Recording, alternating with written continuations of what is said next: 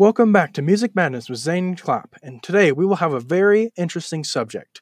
Also, Sprach Zarathustra.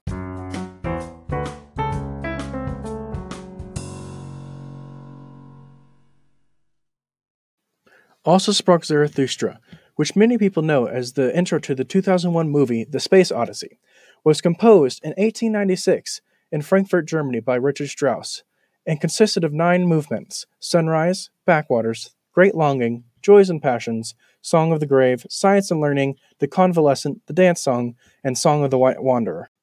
The first ever recording of this classical piece was made in 1935 by the Boston Symphony Orchestra, but the version we hear most often was performed by the Vienna Philharmonic. And the instrumentation for it was quite diverse, as it included 27 parts overall.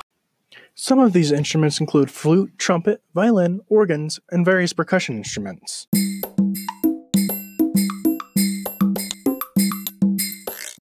Elvis Presley used the beginning fanfare as the intro to his concerts from 1971 to his death in 1977, and several live albums, including Elvis as recorded at the Madison Square Garden, Aloha from Hawaii via satellite, and Elvis in concert. And Eumir Deodato's version of it reached top two on the American 100 top selling songs list, and seven on the UK's list.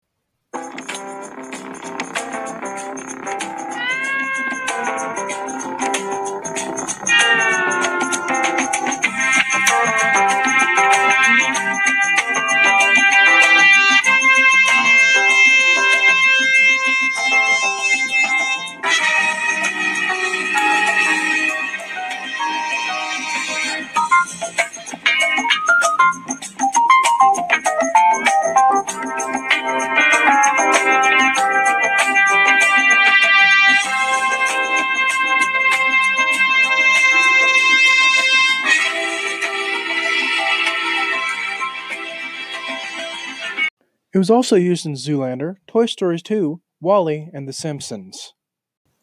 So, to recap, Also Sprach Zarathustra was composed in 1896 by Richard Strauss.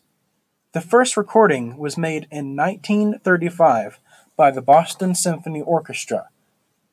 The instrumentation for it included 27 parts overall, and Elvis, among other people, used it for many, many years. This has been Music Madness talking about Also Sprach Zarathustra. I hope you have a nice day, and I'll catch you next time.